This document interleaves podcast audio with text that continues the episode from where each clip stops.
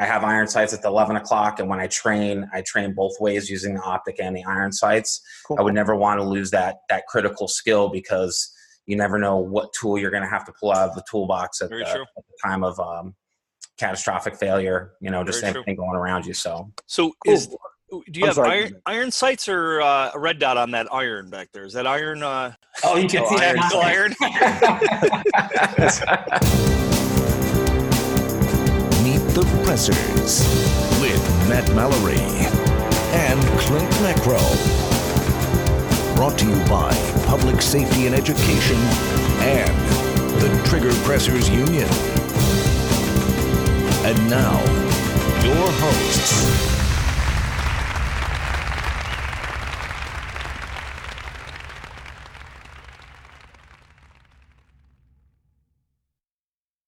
This episode is brought to you by Mantis. Mantis X helps shooters suck less.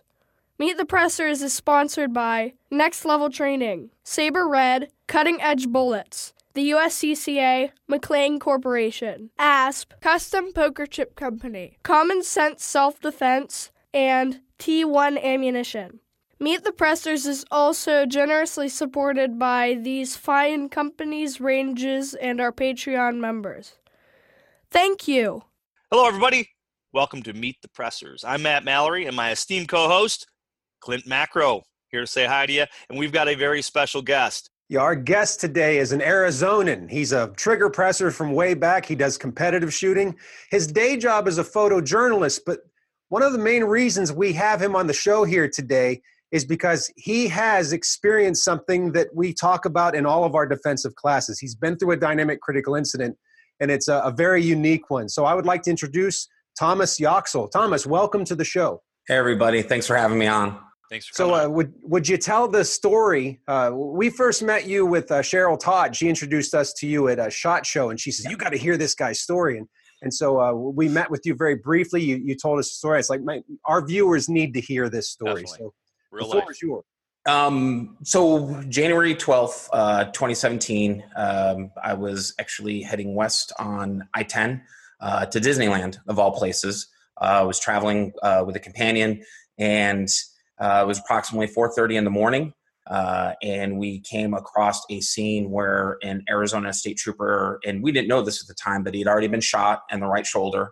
Wow. Um, bad guy was on top of him. And when I say that, think of a UFC fight where one fighter has the other one in full mount and just mm-hmm.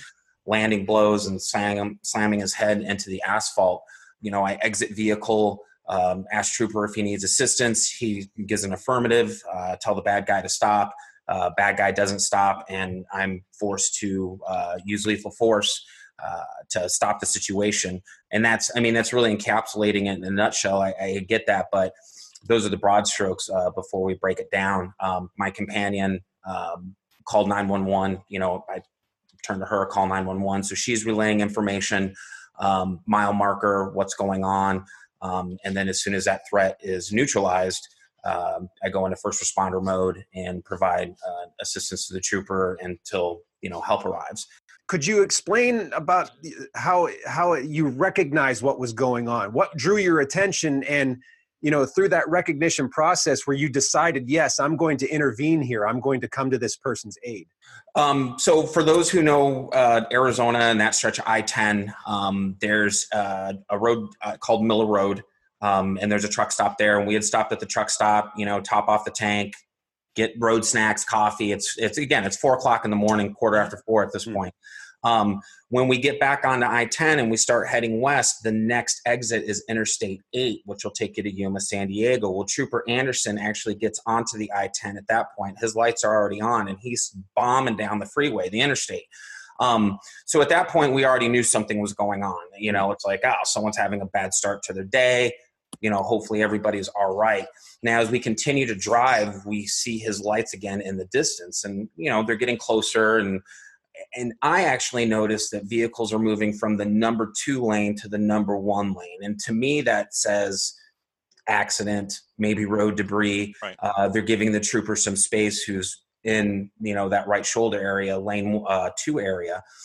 and then as we get even closer, I notice his flare pattern. And to me, knowing law enforcement, I have friends in law enforcement, that flare pattern says, hey, divert. Um, so now I'm really thinking vehicle accident, road debris, and I don't want to add to the situation. So I had reduced my speed significantly, and I'm now straddling the left shoulder and lane one. When we get up to the back of his uh, patrol vehicle and those road flares, we see him directly in front of the vehicle. And like I said, the bad guy's on top of him, you know, slamming his head into the concrete and, and just and hitting him. So at that point, it, again, everything was automatic. So born and raised in Arizona, I started shooting at the age of five, started hunting at the age of six, and I could say I actively started training at the age of 21. I was 44 when this happened. So this is 23 years of training, 23 years of me telling myself – I'm going to be the one that intervenes in a situation like this. And so everything from that point on was an automated response. There was no stopping to think. It was just, I've always put it, it was just by the numbers. It's, it's, mm. it's what I was always said I was going to do. Um, so I, I, look at my companion and I tell her to call 911. I give my uh, vehicle some gas because in my head, I need so much space to adequately work safely if I'm going to, you know, uh, render a positive outcome response. So when I exit my vehicle, you know, guns in my hand, I'm already in the close ready. And to try to put it in perspective for those watching, I am now turned around and I am facing east, and I'm looking directly at uh, the trooper's cruiser. And there's a gap of about 80 feet, give or take. And I step to uh, what would be if you look at as think of it as me in the six o'clock position and the troopers in the 12 o'clock position i step towards the nine o'clock because his lights are on and they're blinding me a little mm-hmm. bit. That's just again it was automated. It was step and i'm advancing this whole time though. Um, there was a dead female already on the scene and that's when you know thinking back on it now you know subconsciously i'm checking off threats. Dead female she's not a threat I could see the bad guy doesn't have anything in his hands weapons wise. So that's another, you know, no threat off the list. Trooper still has his gun holstered, not a threat. Um, I see a gun in the number one lane with a slide lock back. So again, at this point, I'm coming up on the 12 o'clock. I'm already bridged a significant amount of space. Trooper, do you need assistance? He yells out the affirmative. And I, you know, I have a strong voice and I yell out to the bad guy to stop he tells me to shut up. Like he literally says, shut up. At mm. this point, I had circled around to roughly the two o'clock position because also in my head, I'm thinking clear line of fire, clear line of fire. Backdrop. I not want this trooper to be in my line of fire. Um, but as soon as he tells me to shut up, he lifts his arms up to strike the trooper again. And that's when I pushed forward. Um, I fired four times. At the time, I thought I only fired three, but of course, forensics and the detective work. Um, but I struck him three times. It was once to center mass and twice to the head, um, effectively putting an end, a very quick end to the situation. Um, at that point, again, uh, one bad guy, possibly two. So, you know, I'm kind of looking to see if there's anything else I need to be aware of. Assessing your situation. Or, yeah, before I holster back, well, I didn't even have a holster, but before I release and kind of uh, come back from that posture, um, my companion had just gotten off the phone with 911. And so I leaned down by the trooper. I let him know that everything's going to be okay. I literally told him that guy's not going to bother me anymore. Where are you injured? You know, this is my name. I'm Thomas. Where are you injured? Get a first aid kit out of his vehicle. And so now I'm in that uh, first responder mode. Mm-hmm. Um, I know that there's only so much I can do uh, based on the poor first aid kit that we had. Um, and now it's just it's it's a waiting game. The lady that was on the ground expired when you arrived. Um, what was her relationship to the situation? So um, the bad guy and the female uh, were boyfriend and girlfriend, and they were actually traveling westbound on I-10, uh, going towards uh, Tonopah. Bad guy uh, has a negligent discharge. He discharges his gun twice in the vehicle, causes the vehicle to roll over out into the, the right shoulder area into the wow. desert. He's seatbelted. She's not. She gets yeah, ejected and dies on impact. He crawls out of the vehicle with his gun. Um, the initial reports that Trooper Anderson responded to were of a car accident. So when he arrives on the scene, he sees he sees the suspect holding the dead girlfriend. Yep. And Trooper Anderson, when he and I talked about it, he's like he was speaking Spanish. I couldn't understand him. He starts pointing out to the desert. He takes his flashlight. He sees the vehicle, and now in his head, I'm dealing with a rollover accident. That's what I'm going to radio it. It is as that's what I'm set- setting uh, flare patterns for. Yep. Um, and while Trooper Anderson's setting those flares, he doesn't realize the bad guy, you know, drops his dead girlfriend, comes around to the passenger side of uh, Trooper Anderson's cruiser. Trooper Anderson shut, closes the door. He looks, and now all he sees is the dead female. He starts scanning around for the bad guy. He comes around the front of his vehicle to the passenger side. Bad guy's already there with his gun pushed out. Hmm. It's the last bullet in the bad guy's gun, and it Wow. hits Trooper Anderson in the right shoulder, but barely misses his vest. Blows out his joint, travels down, exits through the back. Luckily, it didn't hit anything internally. Wow. And the fight starts at that point, and the bad guy hit Trooper Anderson in the top of the skull with his gun, slide lock back. Trooper Anderson's trying to grab his gun. He can't. Now he realizes, oh crap, I'm shot. And he's fighting this guy. And this guy is just hitting him with a gun. And then they're down on the ground. And Trooper Anderson's trying to kick him out in the street. They figured he fought for about four minutes um, before I got there. Um, and uh, initially, well, I shouldn't say initially. There was a couple times where uh, people had said, "Ah, you know, that cop, he, you know, he got surprised and he couldn't fight that guy off and everything." And I'm like, "Okay, so here's what we're gonna do. I'm gonna shoot you in the shoulder, and then I'm gonna crack your skull with a friggin', you know, open slide lock gun, Yeah. and we're gonna see how long you hold up. With 50 four pounds, minutes with, is a lifetime." yeah, with 50 pounds of gear on, one Yeah. armed. Yeah. Right. Um, so Trooper Anderson, I refer to him as one of the most badass Spartans I know because he fought like no other. First DPS rolls up on the scene. Uh, Sergeant uh, Bill Westick, uh, very beautiful man, just generous. He was a good, good person. But when he rolled up, he rolled out hot. I mean, he came out of his cruiser with his AR slung and drawn down in that close ready position. And and again, as I'm waiting for this, I'm thinking, I know what's going to happen. So I take, and some people were like, I can't believe he did that. But I took my gun and I put it in the right shoulder. At, at this point, I know there's no other danger. But I also know law enforcement's coming and they have limited information. And they just mm-hmm. know that one of their brothers that's been shot, he's been injured. And so they're going to come in hot. Yep. So as soon as he exits his vehicle, my hands go up in the air. My name's Thomas. This is Trooper Anderson. You have a dead female behind me about 60 feet. This is your dead suspect. My gun is over here on the right shoulder bad guy's gun is in lane number one and give him as much information as I possibly can. So now he can take control of the situation and he can start to bring his levels down a little bit. Yep. Um, and then next thing you know, we hear the air vac and then it, it was like Christmas in January with the amount of lights. I mean, it was like you Hmm. closed your eyes for a second, opened them up, and there were dozens of vehicles, law enforcement and first responders, both. Um, and that's when things just, I mean, you, your brain defends itself. It defends you by defending itself. So they separate us, which they have to. It's protocol. And I'm in um, Sergeant Westick's cruiser.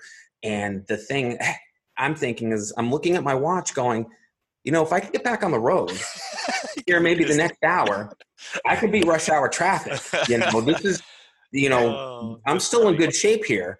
Um, he gets in the cruiser. You know, by this time he has the suspect's ID. I see three IDs. I immediately know. And some people were like, "Well, that's kind of prejudicial of you." I'm sorry. The guy was Hispanic with three IDs. He was an illegal. I knew it just by that standard issue protocol of what I was seeing.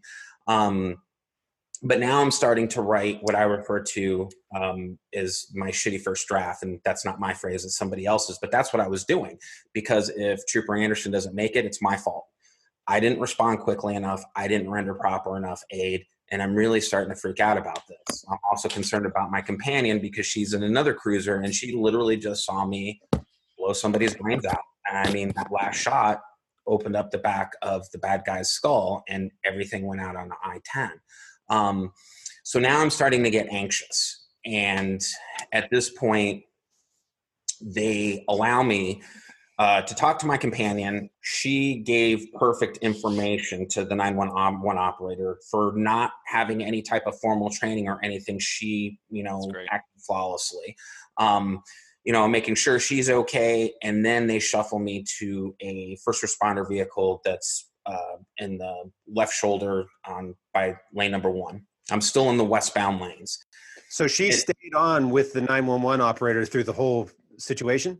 Yes, and she's relaying information um, the best that she can, um, given the the situation and how fast it went down. From the time I exited in my truck to the time I fired that last shot, um, they said it was somewhere between seven to ten seconds. You know, I'll say fast. ten seconds, um, but it was fast, yeah. faster than what people think. And when you look at the totality of it, where I had to bridge roughly 80, 85 feet, and I, I saw, I finally saw the picture of my truck there's a gap of space, a huge fire truck, a gap of space. And then, I mean, that was a distance. Um, but to be able to bridge that gap effectively, fire four times and hit three at 4.30 in the morning the only light i have is whatever light's coming off the trooper's vehicle i mean i thought i did pretty good um, how much coffee did you have i mean i hadn't even had a chance to finish my first cup Man. i'm telling you um, so there was a lot of once they put me in that first responder vehicle, it, it starts sinking in.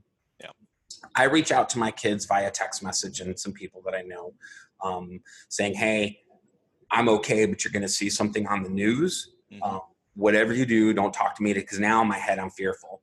Mm-hmm. Media is going to find out who I am. I don't want them harassing people right. that I know. I certainly don't want them looking for me. Um, and I think it was at that point that a uh, female firefighter from Buckeye called me a hero, and I immediately said, "No, I'm not a hero. Uh, God got involved here. You know, this was all God's work. He's the one who gave me the courage and the will to do this, and you know, that's what I firmly believed, and that's kind of part of the story as far as when I give my presentation that coming back to the faith, and this just really solidified it for me." Um, now, from there, they actually shuffle me into a fire truck, an actual fire engine. And I'm sitting in the back. I'm thinking in my head, what do you, you, know, when you're going to drive, you're dressed comfortably. So I'm in a pair of 511 tack shorts, a t shirt, and a hoodie. I'm freezing. I haven't had my coffee. And now people are going, hey, do you need anything? Do you need anything? Yeah, my coffee and my can of Skoal that's in my truck. Okay, because this is this is not good. And still in my head, I'm I'm I'm going, man, if we could just hurry up and get back on the road, right. you know, we can get there. Um, but then again, I, I, couldn't get really get any information about uh, Trooper Anderson, and that was again freaking me out. I'm, I'm asking, you know, how Heidi's doing, and I'm, I'm concerned about her well being. Um, at some point, I realized I did have a can of Skoal in that side pocket.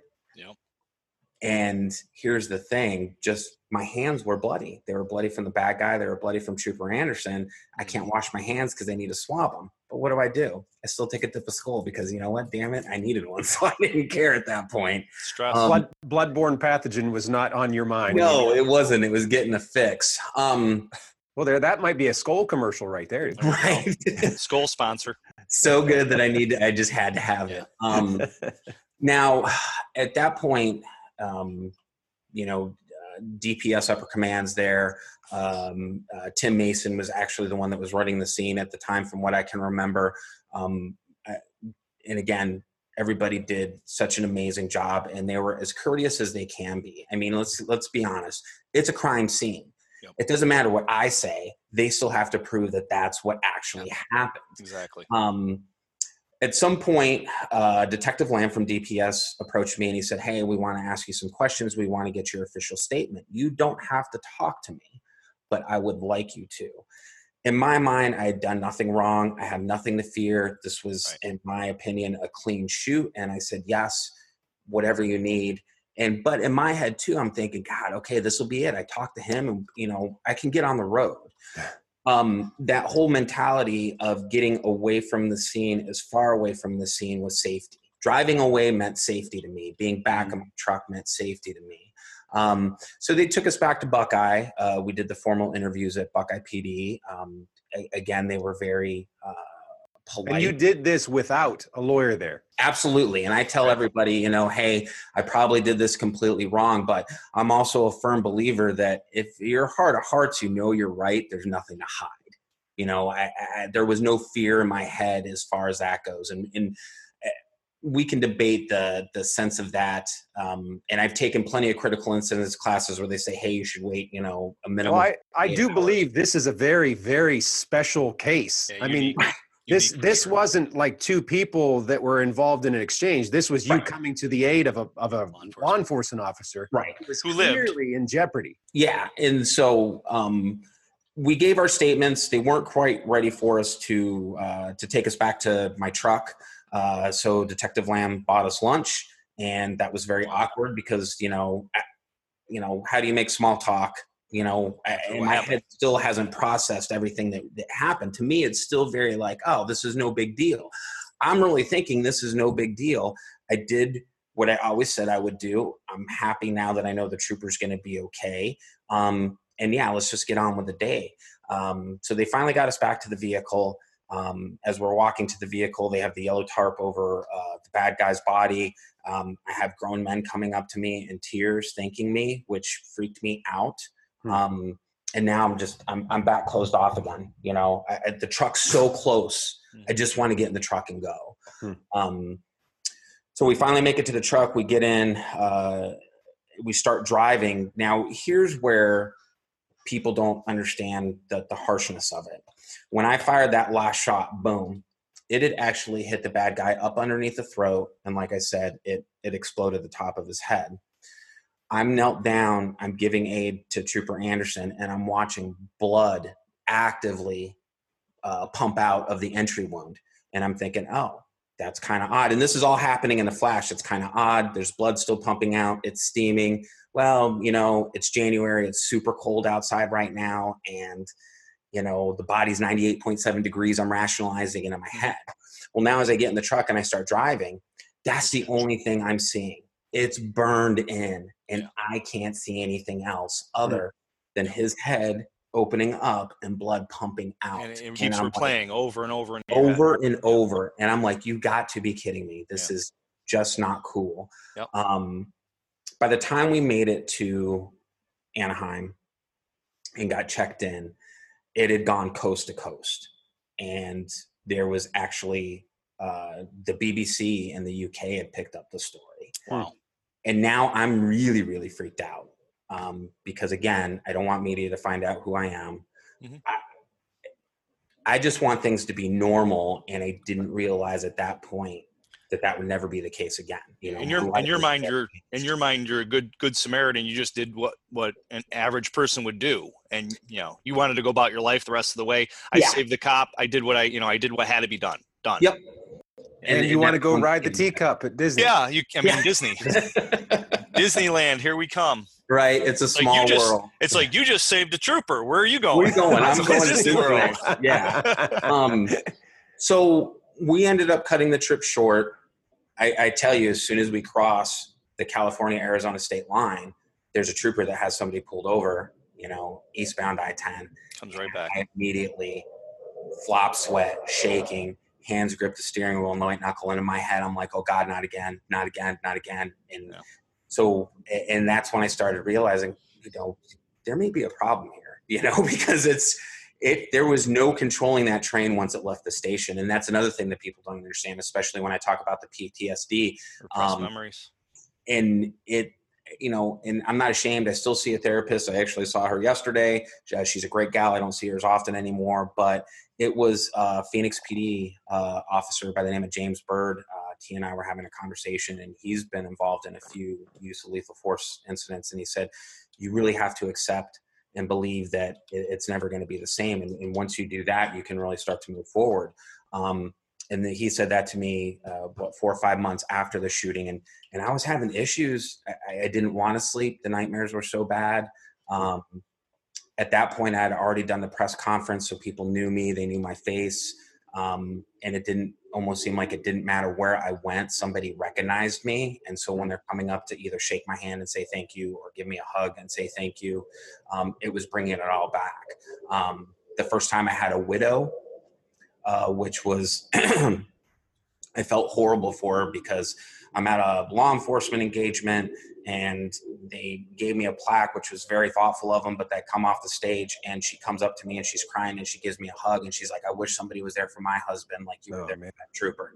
There's no way to respond to that. Mhm. All I could do is start crying and just to feel her hurt that she had. Um, that's that's part of it. People don't get that that's part of it, and it and it, it's a real thing. Um, and most people just want to hear about, hey, you shot the bad guy and that was great, woohoo. They don't Right. want to hear about anything else. And in my presentation, I call it the pre-fight, the fight, and the post-fight. And the post-fight is that aftermath and dealing with everything and coming to grips with it. Um, I had actually reached out to my pastor uh, from California, from Anaheim, and he's like, "Hey, you did the right thing. You saved a man's life, and sure, you had to take one in order to do it. But that other person was obviously evil. They were a bad person. They were intent on hurting anybody that they could." Um, and he's like, "And that might not offer you any comfort now, um, but just know that the good guy went home." And Trooper Anderson's a great guy. He and I have become really good friends. When our schedules allow, we see each other, we hang out. Um, he's got two daughters. He's got a couple grandkids. His, his wife is super nice. He's been married for umpteen years. Um, he's going to be coming up on his medical retirement here in just a little bit. So good for him. 30 years serving the community. Um, but this guy's a youth sports coach for his uh, local high school Hmm. for uh, volleyball and softball. And he gives back to his community uh, on a daily basis.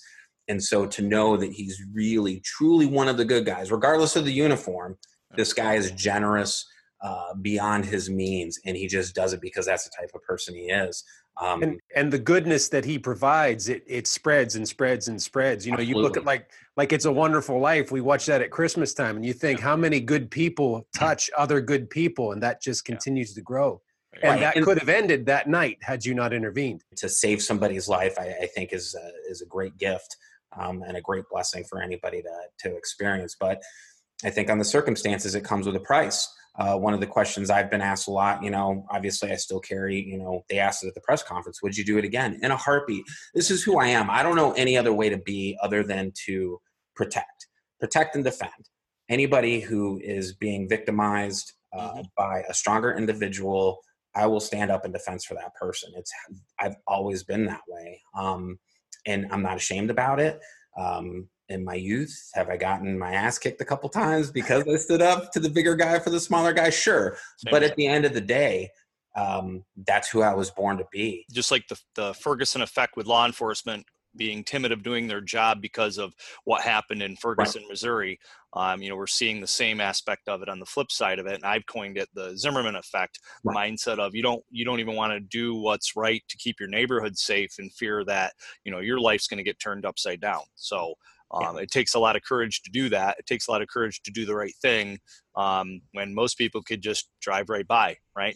And a lot of people did, yeah, unfortunately. diffusion of responsibility. That's not my Yeah. that's not my problem. I, I I'm just going to keep my I'm not going to pay attention to that. if hearing my story helps somebody either a realize that i probably need to rethink my stance in carrying a firearm Mhm. or b when i tell people especially about the the after effects and the ptsd and my big thing is um, keeping it inside and everything that's not courageous. That's Right. that's a defense mechanism we have. Being vulnerable with your hurt is one of the most courageous things you could possibly do. When you told me your story as far as the blood and the brains, it, it brought me back to some some things that I've dealt with, and it's you know it, and it comes back. And there's been times in my life where something horrific happened or, or I saw, and it it just it's in and it's in a loop and you can't get rid of it. And no matter Yep. how much you think about it no how matter how much you breathe or no matter what you do to try to get that out of your head and focus on something else it's like it, it's literally like you're in groundhog day. It's there Right. over and over and over and over. And time talking about it and um and people that understand and that can communicate with you and talk to you about it and, and you can relate with that that's what helps heal tho- those wounds. But it, it is a wound. It's a it's a mental wound that needs addressing you know we not only want to win that physical encounter hopefully by avoidance altogether Right. but there is that legal and that that social and that Yeah. moral aftermath that we're most certainly going to have to deal with and i think a lot of times people that just train on the square range they lose sight of all this other stuff And in your case, the the legal nightmare wasn't nearly what it may have been like with George Zimmerman. Right. Because you know, I, I think what you what you went through specifically with being a law enforcement officer and coming to right. coming his aid definitely may have taken you a little bit out of that legal legal aftermath, uh, especially because he could attest to the fact of what actually went down. But yeah. the moral and the social, I mean, what you're dealing with is something that people need to recognize is something they're very, very likely going to be dealing with too if they find themselves in this situation. There were, you know, plenty of people. How come he didn't shoot? How come he didn't shoot to wound the person? Why did he have to kill him? Oh. You know, I've had people when they find out I killed somebody in self defense of somebody else, they shun me. You know, wow. they're so anti-gun, anti-whatever. They just completely are dismissive of me and they shun me and they don't even want to speak to me. And again, that's the road they choose to walk. That's fine. You know, that's their business. So there is that stigma to some extent um, when people find out. And the confrontation as far as uh, people like, oh my God, I want to hear how you smoke that guy. And I would do the same oh, thing. And, yeah. you know, the tectatards and tryhards is what I refer yeah. to them as. And I get offended. I'm like, okay, so let's back up a little bit and realize this is not Hollywood. Right. This was a traumatic experience. And if you're looking forward to the day that you get tested, stop. Sell your right, gun right. to the gun shop and take up knitting or crocheting or something because Agreed. you are, are not the person who should be doing it. And these were obviously people who I think A have nothing better to do, but B probably have never been involved in an actual physical encounter, yeah, you know, uh, in their lives, so they can't attest to uh, that. Uh, again, that totality and what's going on, and just the the snap, quick, quick, quick judgments you have to make. Um, and at the end of the day, you hope you chose, you know, correctly and, and did the right thing. Well, uh, I, I think you did because you are here and that officer is here. Yeah. I, oh, I agree. Looking to your faith, in my opinion, is is is a great thing, and and I'm very glad that you mentioned that here on the show. Definitely, yeah. We're both we're, we try to get interject that into the show as much as possible too, because those are the the things. Politics and and faith are the two things that that we made a pledge to make sure that we have on our show that a lot of sh- other shows don't. Well, and I think that's great. Um, I know uh, sometimes when I've told my story, I've had a couple people go, or it could have just been luck, or oh, it was coincidence. Yeah, no, I'm going to stand on the rock that says that was God that got involved. Um, a couple interesting things. So my two vehicles on the back of my Toyota Tundra, I have the back window wrapped completely with a thin blue line flag, and it's the scripture Joshua 1 9. Because the Sunday uh, before the shooting. I'm in church and you know the pastor gives a sermon, but always they got the note sheet and I'm taking notes. But there's always a scripture at the bottom, and sometimes it relates to what the um, uh, what we were talking about, and sometimes it doesn't. And that Sunday, it was Joshua one nine, and I'm reading it, and right now I'm getting goosebumps and overwhelmed with emotion thinking. But I'm reading it, I break down in tears because it was the first time in my life that I really felt forgiveness on my heart from the Lord and love. And mm. I couldn't explain it. My friend Chris Harrell's there with me, and he's like, "Oh my God, are you okay?" And I'm like, "Oh, I don't understand. I can't explain how good I feel." Four days later, I'm involved in the shooting. I'm saving a man's life. Now, if you fast forward, the next time I go to church, it's Isaiah 6 8. Mm. And that's on the back of my other vehicle because those those scriptures are so powerful to me and what they mean and what they represent to me and how they truly changed my life. I I could never or would want to shy away or feel ashamed from uh, speaking about my faith and my testimony to people about that. Uh, whether they want to accept it or not, that's their business. But you know, I could never talk about what happened and not give thanks and praise to to my Lord and Savior. It would be Amen. wrong on on my part to do. And I think people should understand that um, my story as a whole, knowing who I was and what I went through and everything that drove me to that moment um, was God's will. And, and when people go, well, explain that to me. So I was a contractor for roughly 18 years, subcontractor. I did commercial and industrial plumbing. March of 2015, I literally woke up and said, I'm resigning. I'm quitting. Today is the day. I called the office. I wrote out a letter of resignation. I gave six months. I went back to school during the course of going back to school, I take photography as an elective. I fall in love with it. You know, I meet this person Heidi, and she's a Disneyland person and does marathons, and so that's why I'm actually on the way to Disneyland with her. Wow. If I wouldn't have listened to that thing when woke up at 0400 in the morning saying this is the day I'm quitting, I'm done with this, and Mhm. just kept going forward with it, none of that would have ever happened. If I would have woke up late, if we would have lingered, you know, one moment longer at the quick Hmm. trip. There's so many things Oh, that people don't appreciate that had to be perfect that morning. I really think that you know what Clint and I get try to get across to our students is is the exact replica of what had happened. This is why we tell our students so much. It's imperative not to be in that fight. Do Right. every you will win one thousand percent of the fights you're not in, Right. but that doesn't mean ignore a situation that you can make change in right i mean Yeah. the, the lord puts you in that position just like you said everything lined up and and there's been times that you know i'm like okay i'm here because of and i can trace it back and say if i hadn't done this one thing or met this one person Right. i can literally look at two or three people in my life that I'm, we're sitting here and i'm looking at you right now uh, and thanking god that you were there for that trooper because of one or two people that i decided to go out and do this one thing and that led to me having a training company going forward all these years and now a show with this great man clint macro. So you know and i try to tell my kids that too. My son's like oh i hate working at this job. I'm like well but don't look at it that way. Do the best you can do and Right. maybe some executive from a company is going to come in and look at you and say man you're a really hard worker. Why don't you come work for me? I'll give you a $100000 a year you Yeah. can't you can't look at the little things and say you know this really sucks i mean you still do look at the little Right. things and We're "This human." sucks." but you do the best you can in hopes that what you're doing pays off in other ways or even in that same that same situation maybe you get a pay raise Yeah. something like that Yeah, and and I think it is it, everything, um, and I refer to it as you know it's the Lord's time. I mean, coming from a person, me being a person who had devout faith, and then you know losing that faith because of things that had happened in my life, but then coming back to it, I, I think I believe I shouldn't say I think I believe that's what needed to happen. That was the road that I had to travel and walk down.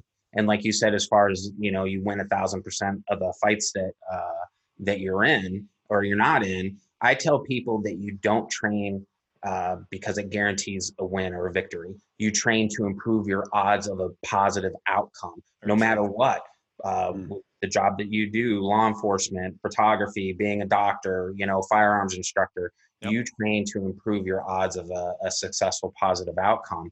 And when I say that, um, it, I could see the gears start to turning. Oh my gosh, you're absolutely right because nothing is guaranteed. I mean, everything could have gone horribly wrong that morning. You know, the Yeah. gun could have jammed. I could have missed all my shots. You know, they could have had a gun that I didn't happen to see, even though I'm counting those things down. The only time that I had a breakdown initially was when they were questioning me, and they said, you know, start, stop, start, stop, as far as the interview process. And you know, he asked, you know, what were you thinking? You know, when when you get there and you see that, and I hadn't thought about it until that moment, and I was actually overcome with hurt for Trooper Andersson because this is a man who's given selflessly at that point 28 years of his life to law enforcement, and he's thinking, "This is it. I'm gonna die alone in the desert on my back, hmm. and no one's coming to help me." And it was so real for me to feel that, and it was just so overwhelming. And no person should ever be put in that situation where they feel that alone and that abandoned by everybody. Mhm. Um, and it was so hard for me. And then at the time, you know, it, it- you know, and then I stopped and they said, "Hey, let's take a break and everything," but it was just so real. And then over the course of Ed and I meeting, seeing each other and talking and everything like that, and we talked about it, he said that that's what, what he was feeling. He's like, Wow. dude, he's like, I tried kicking him off, hoping that he could get hit by an oncoming vehicle or something. And then, Hmm. you know, I was ready to give up. I was at the end, and then you showed up. And so to hear that and talk to him about it and everything, and still it feels very real to me now and everything like that. But people just don't get, you know, they really don't. And so again, being on the show and people seeing this and everything like that, they need to realize it's real. I mean, we're over three and a half years, or coming up on three and a half years, and it still feels sometimes it's like yesterday Hmm. uh, with some of those emotions. Uh, and that's it. That's the that's the sacrifice we're willing to make as armed civilians and saying this is the line that we're going to hold on a daily basis and no one is going to hurt you on my watch Amen. personally and this is what i'm willing to sacrifice glad you know gladly here it is um, that's part of it you know i didn't turn to drugs i didn't turn to alcohol i was very fortunate mm. but i could see and understand so well how people could because there were times where I wasn't sleeping for a day and a half, two days. I would literally pass out. I would have these horrific nightmares. I'd wake up and go, well, let's see how long I can keep not sleeping. Um, but I could see where people would turn to, you know, alcohol and and and uh, drugs to to help them cope with that. To dull the pain. Yeah, it's a hurt that's hard to describe, and unless you've experienced yourself, you you can't like you said you can't fully fathom it or those triggers um, the first time i was on the range after the shooting the guns the gunpowder the smell of the gunpowder mm-hmm. um, hmm. the first time i was actually riding with dps it was a deer in the road that somebody hit and the trooper had to put it down and so after she does it she does it and anybody who's hunted elk you know they're stout animals she does it with a rifle. She does it with a headshot. Well, I grab the deer. I'm dragging it out of the road, but what am I doing? I can smell the blood, completely smell the blood. I can smell the gunpowder. I'm looking at cruiser lights hitting me right in the face. I was back on that mile marker 89. Yeah. And at that point, I'm like, I'm done. I'm done for the night. So all those things are still very real. But again, if you're talking with it with people who have experienced it before, seeking uh, quality professional help. Because I'll tell you what, the gal that I initially talked to that was the department therapist. Uh, she was nothing more than a glorified family counselor. And she actually made it worse. And I literally told her it was the fourth time I saw her, you know what, I'm doing great. If I need you, I'll call you because she was actually messing me up more than, hmm. than what I was experiencing. So um, all, all those key components, and I don't feel that there's enough access to that, especially for law enforcement and first responders. Mm-hmm. I believe most of those contracts go to the lowest bidder. So it's not, I'm not saying that someone who charges a minimal amount isn't good. That's not what I'm saying. Right but there's not a whole lot of bona fides when it comes to that. And the stigma still that we have to, under any circumstances, have to be that alpha, that chest thumping alpha. Nothing's going to get to us, nothing's going to hurt us. Yeah, and that's just not the case. Anybody out there that's dealing with something like this, hmm. that don't give up on one one counselor like like you did. You had the counselor you realized that that wasn't helpful. You sought extra help. You understood yes. that i've got to have have extra you know help somebody else. There's somebody else out there. Those people out there struggling ptsd don't give up on that don't don't just say okay well i, I tried the counseling thing and it didn't work. Mm, well right. that just because that one didn't work doesn't mean that you won't find the right one that will work. So the other point too is for my fellow brothers and sisters in blue out there in law enforcement that think that civilians should be disarmed and only law enforcement should have it. There's a very few out there. Uh, yeah, th- this gentleman right here is uh, exactly wh- one of the reasons exactly why civilians should totally be armed because they're not just there to uh, uphold the Constitution and keep our government from turning into a tyranny, but they're also there for personal protection, theirs and ours. Great point, Matt. Great point um, educated and armed citizenry is our true homeland security yep. and our fourth check and balance of a constitutional republic. Yes. Yes, Very true. Absolutely. How can um, people learn more about your photography business? Maybe uh, you know, give you business that way and uh, stalk you, follow you. Stalk me, follow me. Um, so you can find me on Facebook, Thomas Yoxall. Um, I don't really post anything personal to that, but all my photography work ends up there okay. um, through various posts if people want to follow me on Instagram, because I know this is a uh, social media connected world, it's Sure Shot Photo. Um, uh, I also have Sure Shot Productions on Instagram, which is all my uh, tactical photography, uh, gun match photography, and everything. Um, I, am not hard to find. They type my name in, and oh, look at that ugly mug. It's Thomas. I always tell people, have camera, will travel. So. Cool. Very, Very nice. cool. Well, it's been yeah, it's been awesome having you on. We really appreciate you uh, you know taking the time and telling your story to our, our listeners, our followers. No, it's been a pleasure. Again, thank you guys. I'm I'm I'm humbled to be your guest, and, and I really appreciate the opportunity. It was great meeting you. Thank you for being on the pleasure show. to meet you again too. Okay. Have have a great day. Thanks. You too. There's a lot of sponsors to make this show possible, like Mantis. Make sure you check them out and give them your business. This episode is brought to you by Mantis. Mantis X helps shooters suck less. Meet the Pressers is sponsored by Next Level Training, Saber Red, Cutting Edge Bullets, the USCCA, McLean Corporation, ASP, Custom Poker Chip Company, Common Sense Self Defense, and T1 Ammunition. Meet the Pressers is also generously supported by these fine companies, ranges, and our Patreon members. Thank you. Thanks for watching the show. Make sure to like, comment, subscribe, share, click the little bell, come on Patreon, help support us that way, come to one of our classes, or host us, we can come to you and do one of our courses at your location. So until next time, Adieu. Thank you for watching Meet the Pressers.